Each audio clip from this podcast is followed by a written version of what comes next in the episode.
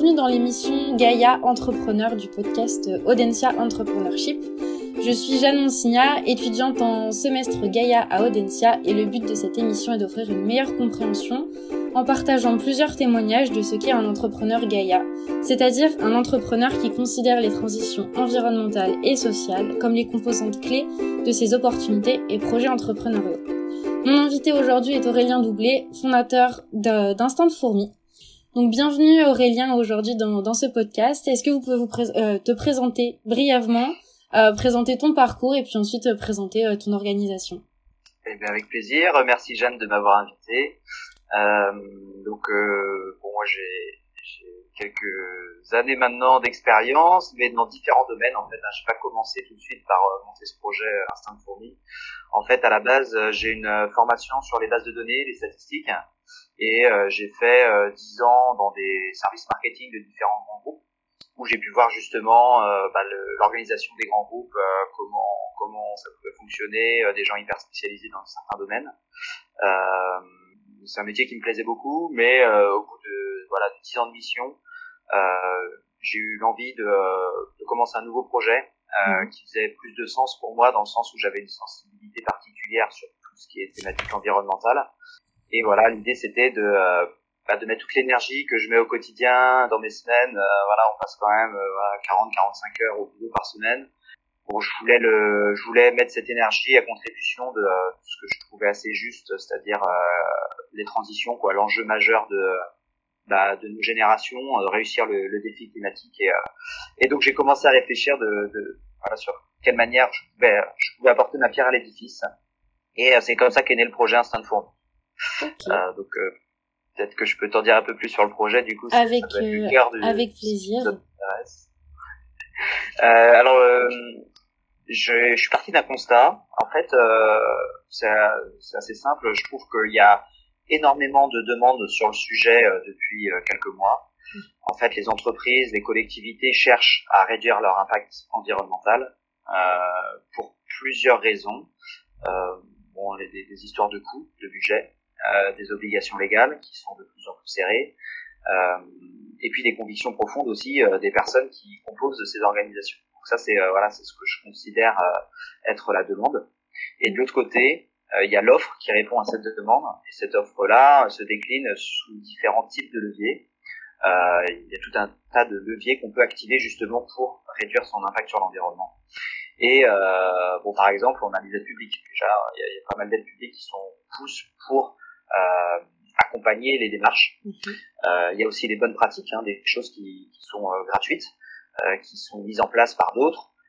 donc ça, ça fait plutôt appel à l'intelligence collective. Pour moi, c'est de se dire voilà, il y a telle personne qui a eu telle bonne idée dans telle mairie, mais euh, si on n'en discute pas, si on n'utilise pas l'intelligence collective pour déployer cette bonne idée, peut-être que d'autres vont y penser, mais peut-être que d'autres vont pas y penser. Et du coup, c'est dommage de se priver de, euh, de ces bonnes pratiques-là. Donc ça, c'est le deuxième type de levier. Et le troisième type de levier sur lequel je m'appuie moi beaucoup, c'est les solutions techniques euh, par des, euh, bah, des gens qui sont spécialisés dans le domaine. En fait, c'est ceux que j'appelle moi les fournisseurs.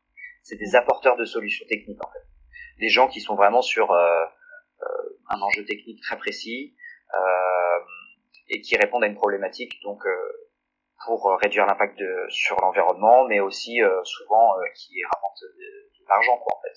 Euh, je pousse ces trois types de leviers moi pour euh, pour engager les actions et accélérer les actions et faire en sorte que voilà ce gros mammouth qui est euh, la transition énergétique, bah, il avance un peu plus vite. D'accord. Ok, ça marche. Avec du coup de la mise en relation aussi entre les besoins de d'entreprises, de structures qui vont contact et ses fournisseurs? Ça? Alors voilà, moi sur la démarche, c'est vrai que c'est assez particulier. J'ai réfléchi dès le début le, euh, le projet pour euh, pas mettre de contraintes euh, via des business models qui sont qui existent déjà, des choses que voilà qui, qui fonctionnent bien, mais je voulais vraiment faire quelque chose d'un peu bah, utopique, quoi, casser un peu toutes les barrières euh, bah, qu'on pouvait se mettre parfois sur des en lancement de projet. donc sur la démarche, en fait, il y a plusieurs choses qui composent ma démarche. Première chose, c'est que déjà, je m'adresse donc aux entreprises et collectivités pour balayer euh, tout un tas de sujets. Donc euh, moi j'ai une procédure assez détaillée que, je réalise systématiquement où on va parler euh, du contexte déjà du client. parce que en fonction de si je m'adresse à une mairie, à une agro-industrie, à un cabinet d'expertise comptable, que sais-je, voilà, les clients sont hyper différents, donc en fait, il déjà il y a une vraie c'est très important de comprendre le contexte. Et deuxième chose que j'essaye de comprendre, c'est le niveau de maturité sur le sur les sujets. Donc euh, des fois, euh, voilà, les, les, clients partent de zéro. Mmh. Parfois, ils ont l'impression de partir de zéro, mais en fait, ils ont déjà plein de choses en place. Et parfois, euh, je tombe sur des clients qui ont déjà euh, très très bien fait les choses, qui ont mis en place euh, des roadmaps avec euh, voilà des priorités, des, des budgets qui ont été débloqués, euh, plusieurs millions, et on sait où on va, mmh. mais on recherche des solutions techniques. Donc là, on exit la partie, on va dire, audit et diagnostic, elle est déjà faite. On va aller s'intéresser tout de suite aux problématiques techniques, et là, c'est c'est c'est pas du tout le même travail. Oui. Mais du coup, j'ai vraiment cet enjeu de découvrir à la fois le contexte et le niveau de maturité. Okay. Et après, là où je trouve euh, que mon approche est euh, différenciante, et euh, pour le moment, voilà, je, je suis, euh, on va dire, assez fier aussi de, de faire de cette manière, euh, c'est que je fais pas payer en fait mes clients. C'est une particularité. Euh, Aujourd'hui, les entreprises et les collectivités avec qui j'échange, je les facture jamais. En D'accord. C'est-à-dire que je, bon, beaucoup de cabinets de conseil ou autres facturent du temps et c'est normal, c'est leur business model. Euh, moi, je me suis dit que ça allait être un frein si euh, tout de suite j'allais euh, parler tarif et je voulais pas que ce soit un premier frein à l'échange. Donc, je voulais déjà engager les échanges et voir s'il y avait des choses à faire. Euh, par contre, je fournis après les échanges, moi, un bilan où je vais euh, déterminer des, des leviers d'action et charge au client derrière euh, de, de, mettre en place ces actions. Dans les actions que je suggère, bien souvent, on doit faire appel à des solutions techniques qui sont des fournisseurs des gens qui sont euh, du coup de mon, de mon réseau de fournisseurs. Qui ont la compétence clé pour justement intervenir et aller développer. Ah, c'est ça. Et en fait, c'est là où je me rémunère. Moi, c'est via le fournisseur. C'est le fournisseur qui me paye. Si l'affaire va au bout, évidemment, euh, dans quelques termes, euh, je, je, joue le rôle d'un commercial, mais qui n'a pas de salaire fixe. Donc, euh, en fait, tout le monde s'y retrouve, dans le sens où le fournisseur, lui aussi, il a des affaires qui arrivent euh, tout de suite dans le bec. Je lui apporte des leads qu'on appelle des leads qualifiés en fait. Et euh, le client s'y retrouve parce qu'il y a une solution à un problème et bien souvent ça lui fait faire des économies. Et puis moi, bon bah je prends ma part du gâteau uniquement s'il y a une action qui est mise en place et ça répond à mon objectif de base qui est de booster les actions. Si je fais que du conseil, pour moi je booste pas d'action, il n'y a pas d'action mise en place donc ça, j'ai échoué en fait. Oui, c'est des recommandations et là c'est apporter à la fois les recommandations et l'aspect technique de la réalisation et de la mise en application aussi de suite euh, suite à l'évaluation du besoin. Mmh, c'est ça. Ok. Ça marche. Bon, bah, et du coup, c'est vrai que bon, cette approche-là, elle, elle, surprend un peu au début et euh, en général, je fais exprès de laisser un petit blanc euh, quand je dis à mes clients, bah, je vous facturerai jamais. Mmh. En général, euh, ça cogite un peu en me disant mais comment, enfin, comment tu payes au bout d'un moment et du coup je leur explique par la suite et euh, c'est ça, ça marche ça marche plutôt pas mal avec euh, avec cette approche euh, même si elle est plutôt euh, différenciante et que je, voilà je connais pas trop d'autres personnes qui fait, qui fait ce que je fais aujourd'hui. C'est vrai que c'est une première une première pour moi d'entendre ce fonctionnement mais c'est vrai que du coup c'est juste aussi et je pense que ça répond sur les enjeux financiers c'est vrai que ça met un ça réduit les possibilités de mettre des freins et justement ça permet je pense de d'ouvrir aussi les opportunités et de pouvoir répondre à tout type de structure et indépendamment des, des fonds euh, disponibles ou d'y aller au fur et à mesure aussi. C'est ça, c'est qu'on va prioriser et puis euh, de la même manière, euh, moi je, enfin, je prends l'exemple de cette semaine, euh, j'ai eu des rendez-vous avec des agro-industriels de 10 000 salariés, avec des sites à l'international et j'ai aussi eu des rendez-vous avec des lycées privés, avec des établissements de santé de taille raisonnable, on va dire, euh, les problématiques sont très différentes, mais pour autant les enjeux économiques que ça représente à l'échelle euh, d'un lycée ou euh, d'une clinique, par exemple, ça reste ça reste des enjeux majeurs pour eux de travailler à la fois sur l'impact sur l'environnement, mais aussi sur les économies qu'ils peuvent qu'ils peuvent faire. Et c'est ça, ça ça a même un réel impact sur le fonctionnement de l'établissement en fait. Oui, ouais, tout à fait. Euh, du coup, une autre euh, petite question, ce serait, je pense qu'on a commencé, vous avez, commencé à donner des, éléments, mais qu'est-ce que tu considères comme un entrepreneur à impact euh, qui prend en compte les défis à la fois environnementaux et sociaux? Bah Aujourd'hui, euh, pour moi, c'est que dans le, dans le circuit de décision, euh, quelle que soit la décision, en fait, parle de, de RH, de peu importe en fait la décision qui doit être prise en entreprise, si on met en balance des critères environnement et sociétaux, on va avoir une démarche qui est déjà la bonne. Pour moi, la RSE doit être au cœur en fait et doit être de manière transversale sur sur toutes les décisions qui sont prises. Euh, Aujourd'hui, quelqu'un d'engagé, euh, c'est quelqu'un qui a pris la mesure euh, du défi. Alors, bien sûr, en fait, il faut mesurer euh, ça avec une histoire de budget, parce que si on fait bien les choses pour l'environnement, mais qu'on se retrouve à, à la moitié de ses salariés, on n'a pas répondu à la question de la bonne manière. Donc, c'est mettre mettre en balance bah, des critères, des indicateurs environnementaux euh, sociétaux et euh, bah, des enjeux économiques qu'il faut pas non plus sous-estimer. Oui, oui, et puis justement, si on traite qu'un sujet aussi, enfin, par exemple, sur l'exemple de euh, lancer une activité, mais au final licencier, ça répond certes à un point qui peut être le, point environnemental, mais d'un point de vue social, ça détruit aussi des, une activité du, travail. C'est ça. Mais je pense qu'aujourd'hui, il y a encore assez peu d'organisations, malheureusement, qui intègrent pleinement euh, les critères environnementaux dans leur prise de décision. Hein. Euh, plus on, enfin, faut vraiment qu'on tombe sur des, euh, des décisionnaires euh, très engagés et à mon avis sur des tailles d'organisation qui soient relativement limitées. Mm. J'ai, bon, c'est c'est ce que j'observe moi. Après, voilà, je dis pas que c'est la vérité non plus, mais majoritairement c'est ça répond quand même. Les plus grosses les plus grosses structures ont plus de mal aussi à bouger, à s'adapter, mettre plus de temps à changer, voire des fois peuvent aussi freiner ces changements et cette adaptation au changement. Alors que, de mon point de vue, je trouve que les plus petites structures aussi ont soit cette envie de justement s'engager, de changer leur façon de faire parce qu'elles en sont convaincues, ou sinon parce qu'aussi elles ont une structure plus souple qui leur permet de mieux intégrer le changement. Il y a moins d'inertie, carrément. Ça c'est ça c'est clair. Ça c'est clair. Ok. Euh, sur la base de ton expérience, Comment les aspirants entrepreneurs peuvent-ils identifier ou reconnaître une opportunité entrepreneuriale à impact et responsable Justement sur euh, toi, comment tu as eu cette idée et comment aujourd'hui, nous en tant qu'étudiants, on pourrait avoir cette initiative, comment on pourrait la reconnaître? Comment repérer en fait euh, ce qui ce qui va dans le bon sens quelque part que de euh, du greenwashing ou autre? C'est ça, tout à fait. moi, je pense qu'il faut. En plus de ça, j'étais euh, dans mon passé, comme je le disais, sur les stats, les indicateurs, etc.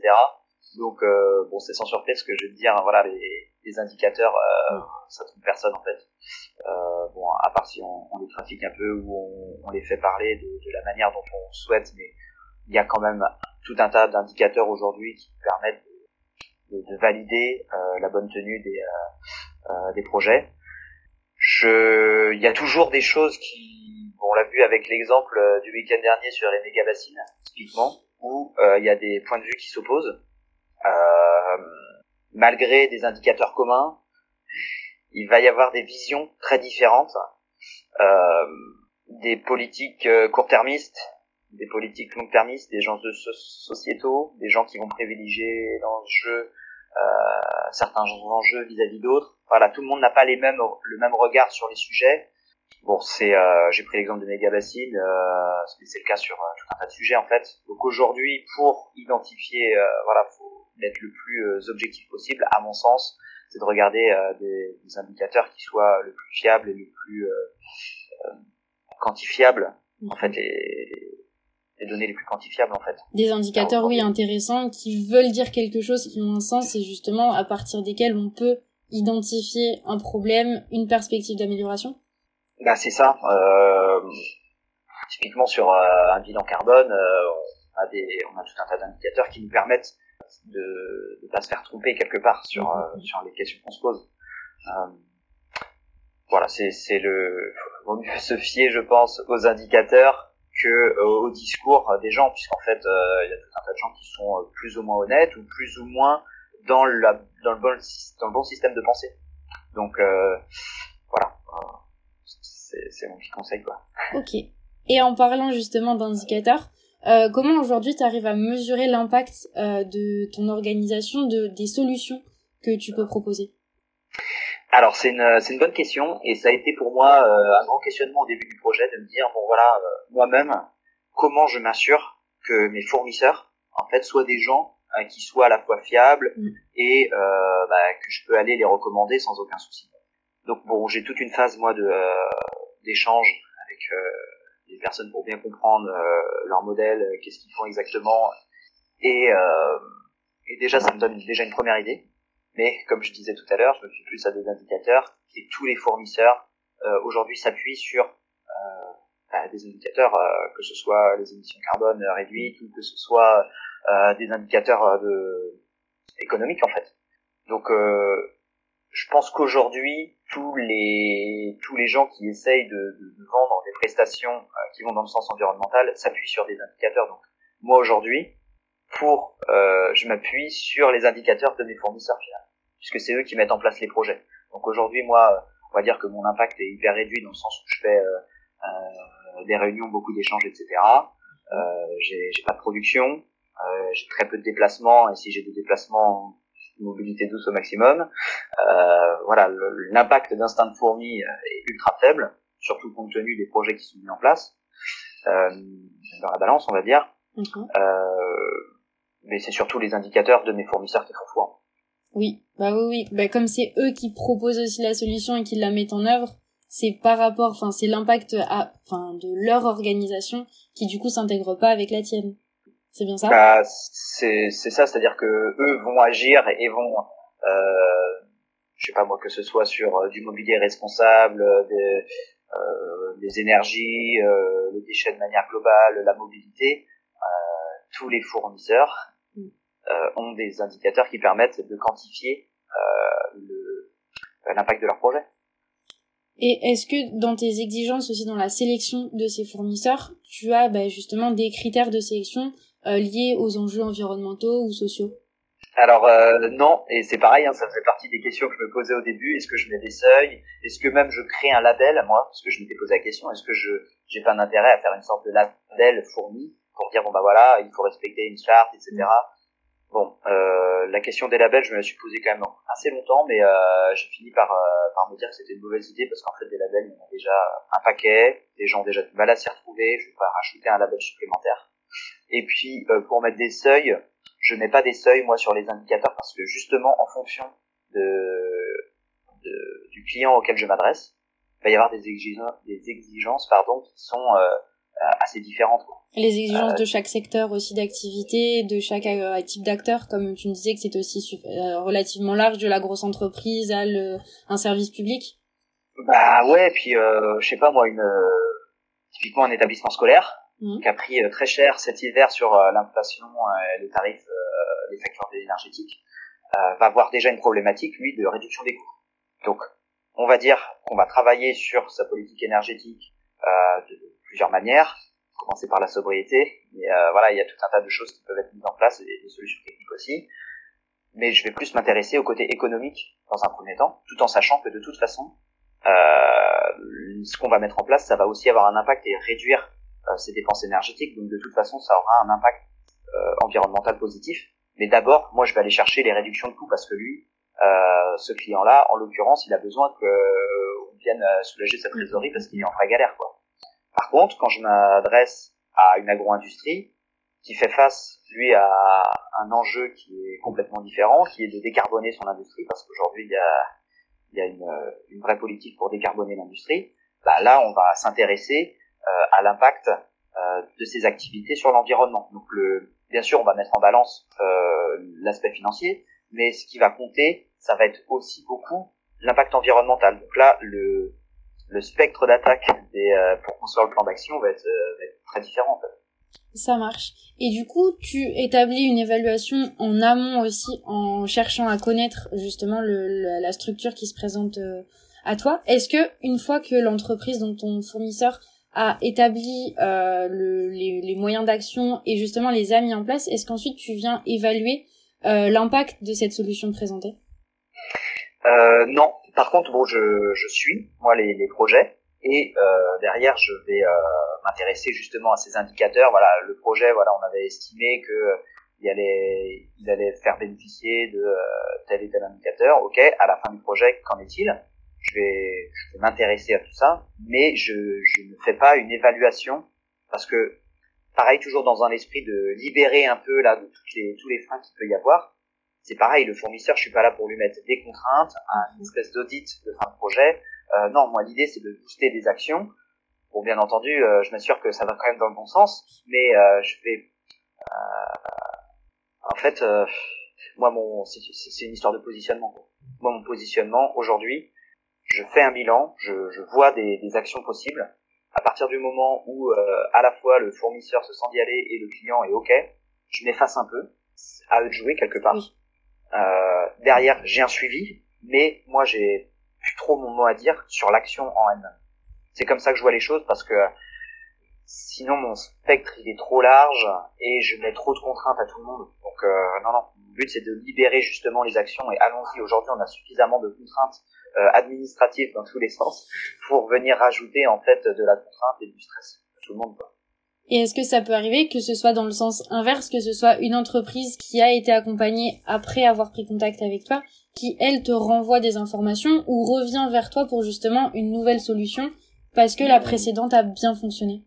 Ah bah ça c'est oui oui c'est ce qui marche euh, pas mal en fait. Hein. C'est un système de confiance aussi mutuel mm. et c'est euh, c'est logique, euh, voilà, qu'on qu'on déballe pas 10 actions d'un coup et que déjà on y va petit à petit. Souvent, il y a des pilotes qui sont montés pour euh, évaluer un peu, euh, voilà, sur un échantillon, comment comment comment se comporte la solution et derrière on déploie si ça marche bien. et oui, oui, en général, on pense à moi derrière quand il y a une nouvelle recherche de solutions techniques, bah, parce que voilà, il y a, des gens que je présente, ça se passe ça se passe très bien en général. J'ai pas eu encore de retour, on va dire, ça fait qu'un an et demi hein, que j'ai lancé le, le, projet, et j'ai pas eu de retour où ça s'est mal passé entre un fournisseur et un client. Des fois, il y a eu un échange, euh, voilà, ça s'est terminé ici parce que euh, il n'y avait pas de, il y avait pas de d'affinité pour un mm-hmm. projet, mais euh, mais ça s'est jamais mal passé, donc euh, non non, les, les, relations justement sont très importantes et en l'occurrence très bonnes jusqu'à ce que jusqu'à aujourd'hui quoi.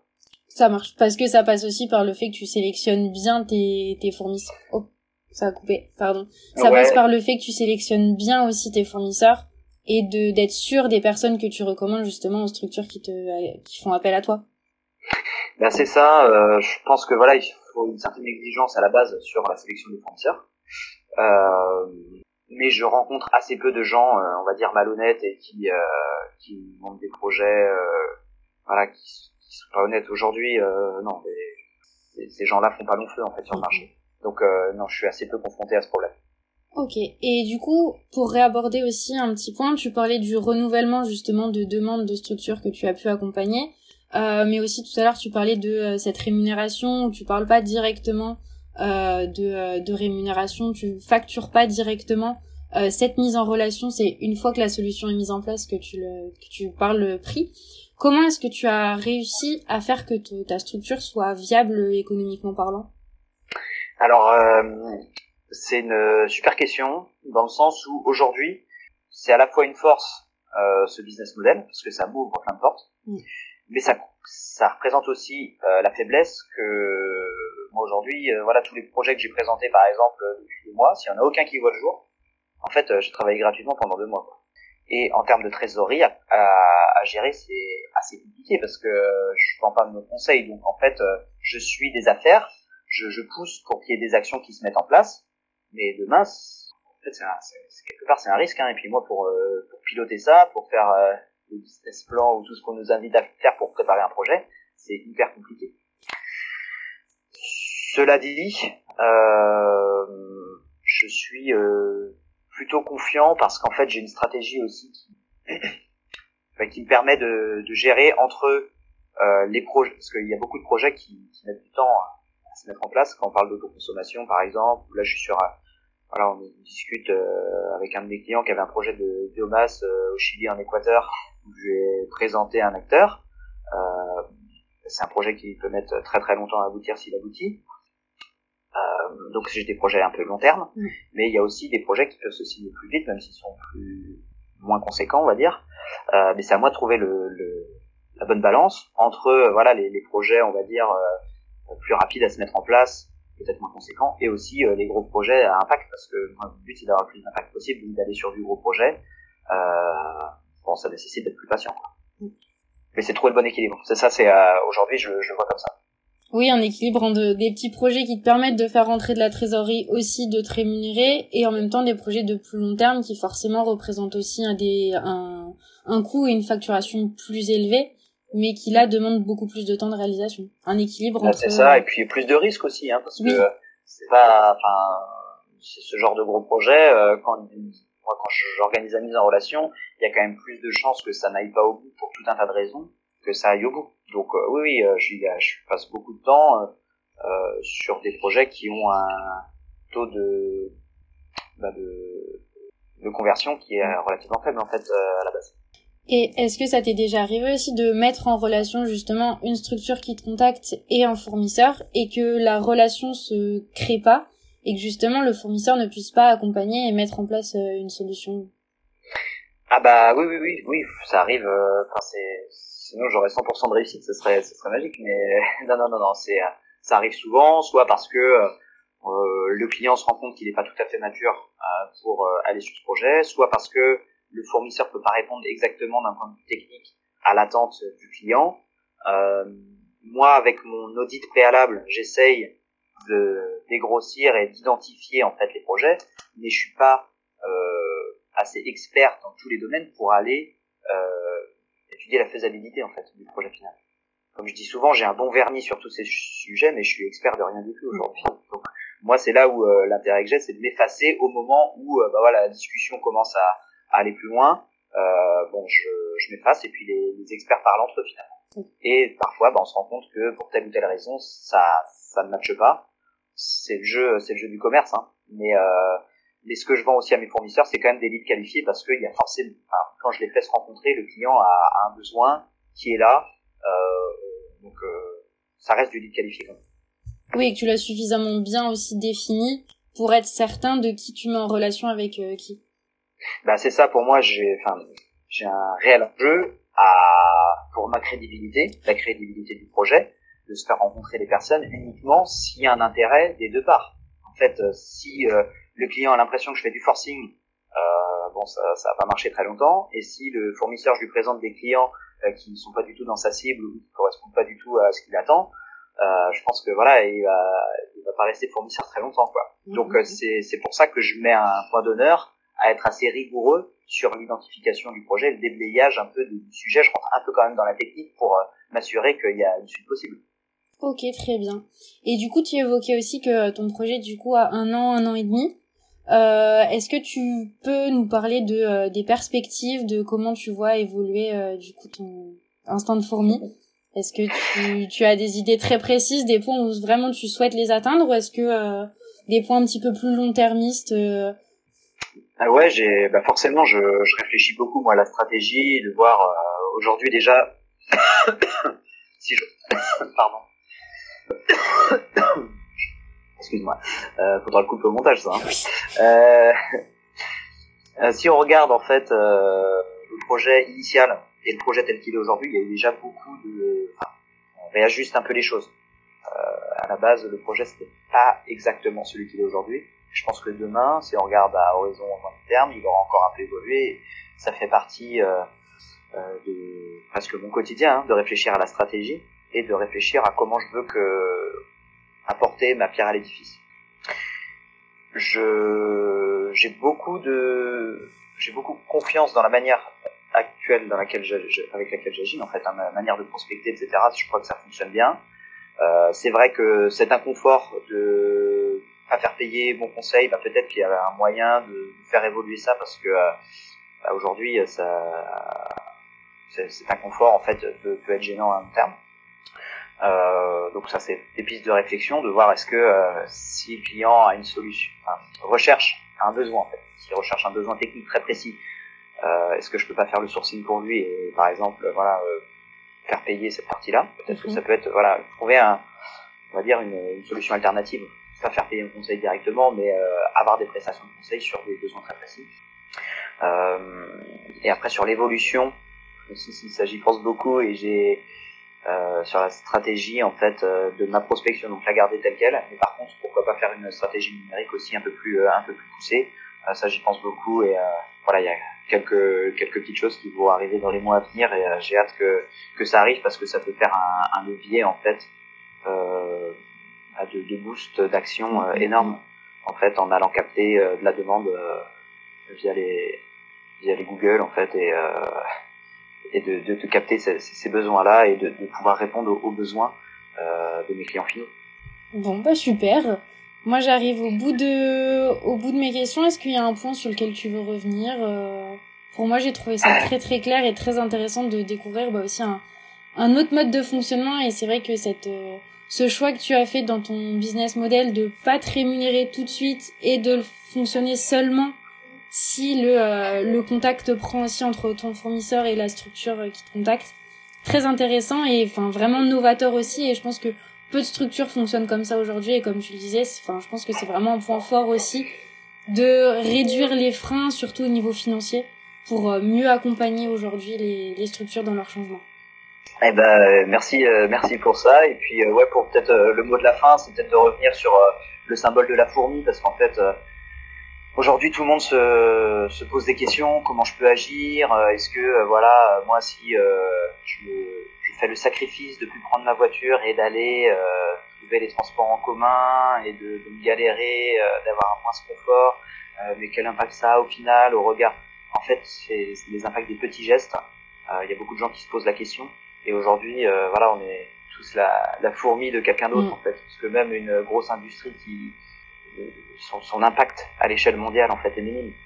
Et même j'ai envie de dire même des États, même euh, l'État français. Si la France arrivait à, à au global à, à, franchir ce challenge de, de la transition, et en fait euh, au regard euh, du monde, ça, ça représenterait malgré tout un, quelque chose d'assez faible.